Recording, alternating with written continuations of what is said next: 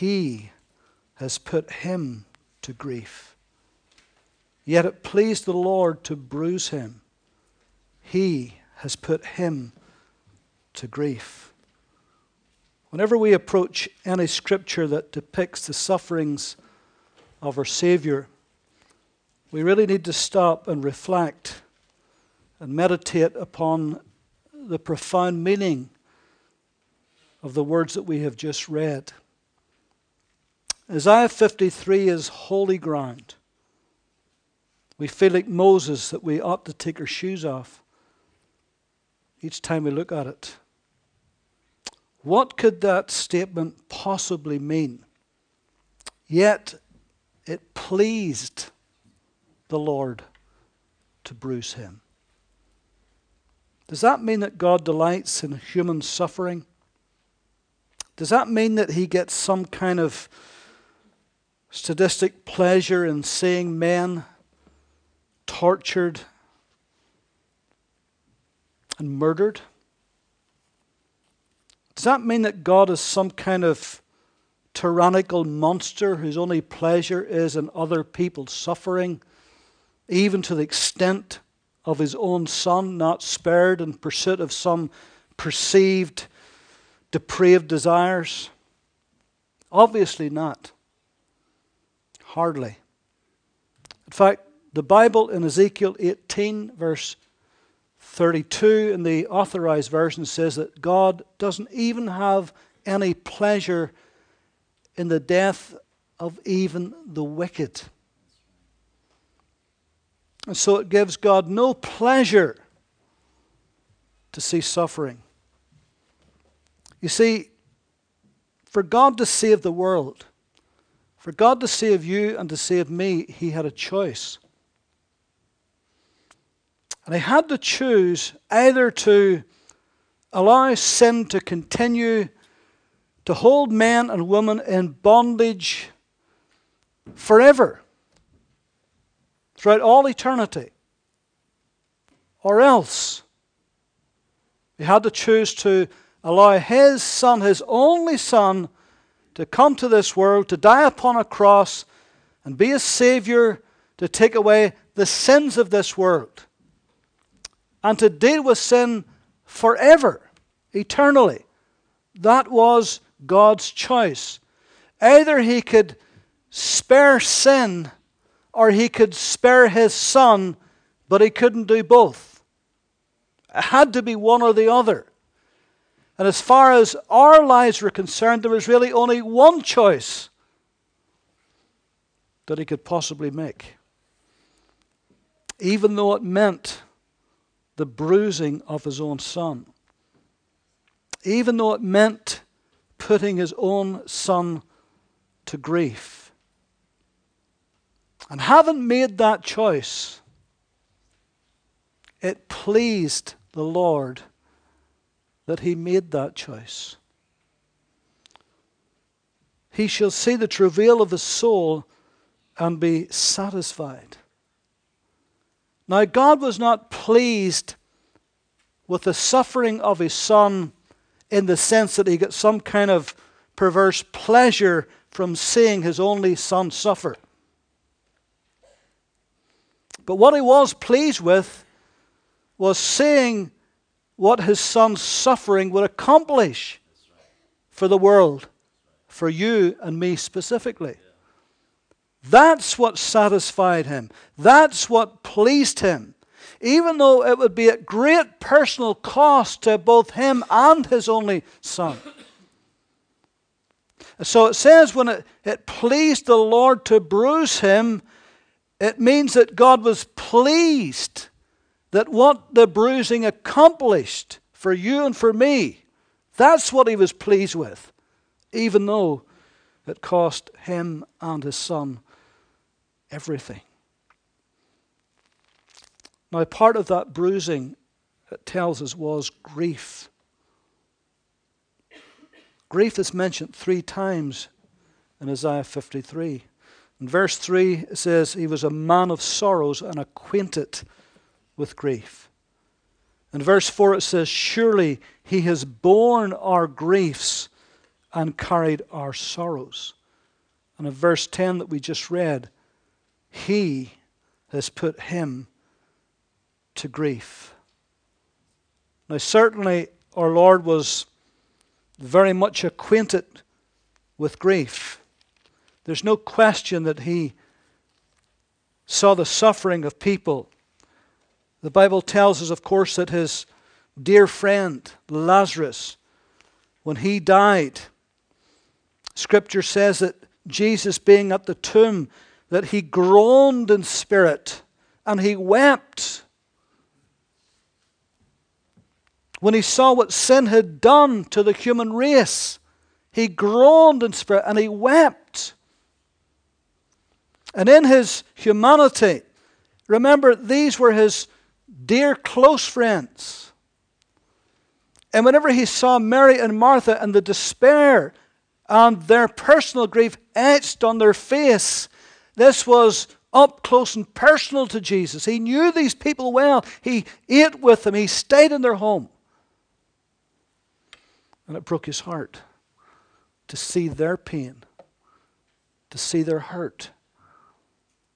Don't you think that it still grieves the heart of Christ when he sees man's pain and hurt in this life? When he sees man's inhumanity to man? Don't you think that it grieves the great heart of Christ when he sees that young couple who went on their honeymoon just a few days ago? They flew out together and then they come back on the same flight together, but this time she was in a coffin in the hold of a plane and his seat was empty beside him. Don't you think that grieved the heart of Christ? to see man's inhumanity to man, to see a young woman murdered for a few pounds? Don't you think it grieves Christ to see the wickedness and the cruelty of men and their heartlessness and their despicable deeds? If you and I are, as human beings, if we are grieved, even at people that we do not even know, and it touches our hearts when we see it on television, how much more does it grieve the Son of God who loved this world and gave himself for it? Don't you think it grieves Christ? Don't you think he feels grief and pain and hurt when he sees the terrible abuse of children, particularly by those who has been given a sacred trust over their lives? Don't you think it grieves the heart of Christ when he sees the injustice to the victims of this world, where victims are being victimized. Don't you think it grieves the heart of Christ when he sees the abject poverty of millions who, when they get up in the morning, who are not thinking, What can I eat today? They're thinking, How can I eat today? How can I eat today? I have nothing. I maybe have nothing for days. See, some people try to make out God as some kind of on caring monster. But God feels the hurt and the injustice and the poverty. Don't you think it hurts the heart of God when He sees lives and livelihoods destroyed by floods and fire and famine and pestilence and tornadoes and volcanoes and all the rest of natural disasters? See, all of this grief all of this pain, all of this stuff that's happening, all of it is a result of sin in the world. Because this is a fallen world. It's a world that's broken, that's fallen, that's dark and black and unjust. Somebody says to you, Isn't it very unjust, this world? You say, Yeah, it is. I agree totally. Not what God intended, not what He had in mind. But that's the way that it's worked out because of sin, because of Satan. And so this Savior of ours is well acquainted with grief. He walked this earth for three and a half years. He himself suffered terribly. And all around him, he saw the sufferings of humanity and he healed and he blessed and he helped and he touched even the very lepers. What compassion and mercy he had. verse 4 it says, Surely he has borne our griefs. Not just the world's, but ours. So how personal that becomes. Our griefs, our sicknesses, our pains, our hurts, our sins, our mess ups, our blunders, our mistakes. Bible says that we have a, a high priest who is touched with the feelings of our infirmities, our weaknesses. He's touched with that. He feels that. He's been to this earth. He's seen firsthand the weaknesses of man. He's seen what Satan has done to this world. He's seen the effects of sins right before his very eyes. It's touched him. He's seen it. He's felt it. And that's why he can say, Come unto me, all you who labor and are heavy laden, and I will give you rest. Take my yoke upon you, for I am meek and gentle in heart, and you shall find rest unto your souls. That's why Peter could say, 1 Peter 5 and 7, casting all your care upon him, for he cares for you. We've got a sympathizing Savior, haven't we? One who has walked this life, who's been in this world, who's took on flesh and blood. And in verse 10, he has put him to grief. Think about it. Think about those three hours of darkness when Jesus was on the cross. Think about that time when all of hell was loosed against the Son of God. When all of the sins of the world weighed upon his shoulders. Think about it. When the whole burden of humanity when the full price had to be paid for our sins, when he drank the very last dregs of the cup of suffering. You know, one time in the Garden of Gethsemane, remember when they came to arrest Jesus and Peter took out of his sword and he cut the ear of one of the guards, and Jesus says, Put away your sword into its sheath. Shall I not drink of the cup that the Father has given me? This is the cup he's talking about. And he drank to the very last dregs of it. Even the very sun refused to shine at that hour. And worse than that, even his own father, God the Father, turned away and left him to die alone. My God, my God, why have you forsaken me? So when we talk about grief and pain and hurt, we're talking about one who felt it more than you and I could ever feel it. Do you remember whenever Abraham and Mount Moriah, remember how he drew the knife to sacrifice his own son because God asked him to. That son of promise. And how at the very last second, God spoke and says, Don't do it. For now I know. You've proven yourself. But look, there's a ram caught in a thicket. Sacrifice it. But there was no reprieve for the Lamb of God on the cross. Sure, there wasn't. There was no reprieve for him that day. He was the ram caught in the thicket. He was the lamb provided by the Father. And there was no reprieve.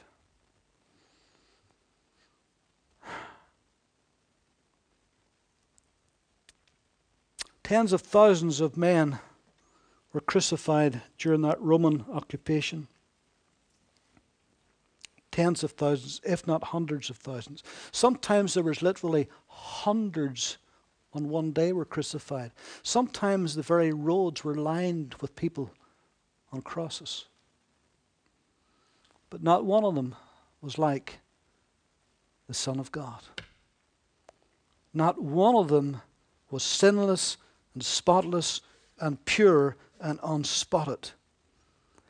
Although many were perhaps guiltless of the charges against them, but they were still sinners by nature and sinners by birth. But not the Lord Jesus Christ. He was the one who was holy, undefiled, separate from sinners. And yet, the mystery of all mysteries, the wonder of all wonders, he was bruised, put to grief, stricken, smitten of God, and afflicted.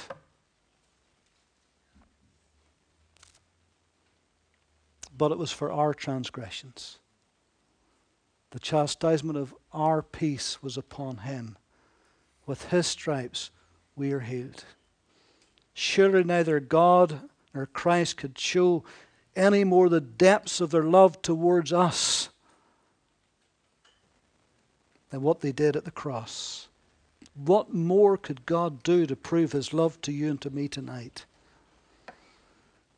You know, the Bible tells us whenever Jesus came to the graveside of Lazarus and he wept, the Jews said, when they saw him crying, they says, Behold how he loved him. But whenever we look up at the Son of God on the cross dying for us, we can say, Behold how he loved us tonight. Yet, it pleased the Lord to bruise him. Aren't you glad tonight that the Father made that choice? Aren't you glad he decided that he would not let sin go on forever, holding men in bondage throughout all eternity.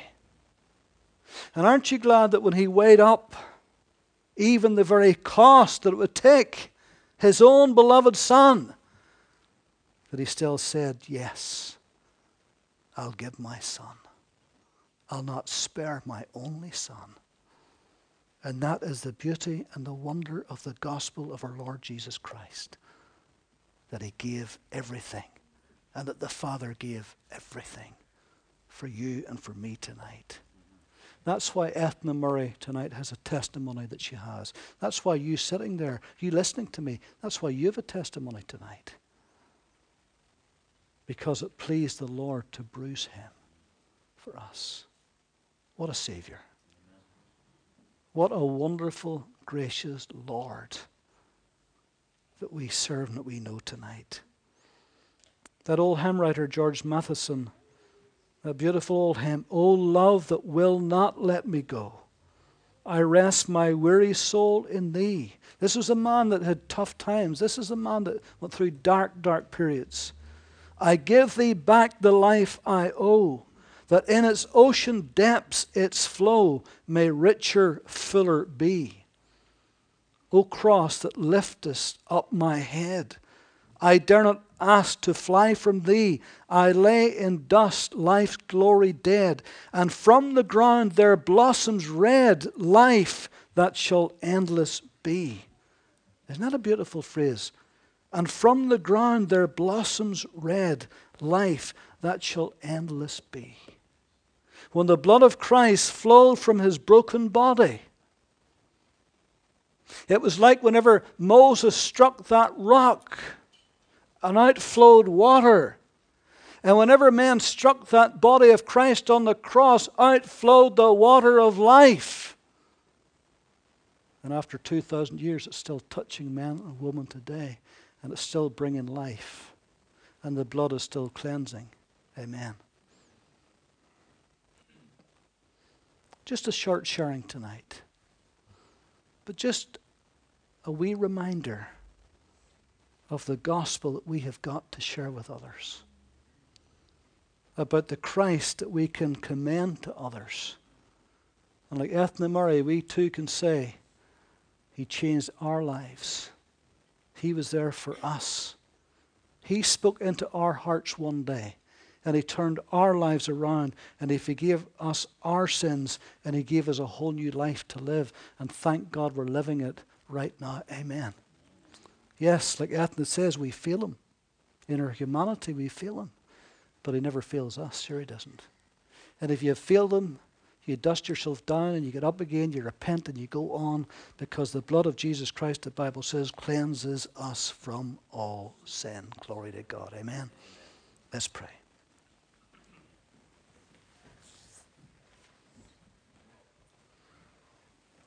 Lord, we bless you tonight that you are truly a great God. Father God, only you could have planned such a wonderful salvation for humanity. Only you would have dared to pay the price and to give and to spare not your only Son. Lord Jesus, only you would have come and paid the full price to make men free. And so we thank you that you are the life giver tonight and that you have given us a testimony of your grace and goodness. And we'll leave this building tonight better for coming, better for what we have heard tonight that a woman 26 years ago met Christ as her Lord and Savior and now she's fit and ready for eternity. Thank you, Lord, for your grace, for your wonderful mercy, and for your glorious gospel. Lord, help us to go out, never to be ashamed, but to share your mercies with others. In Jesus' name.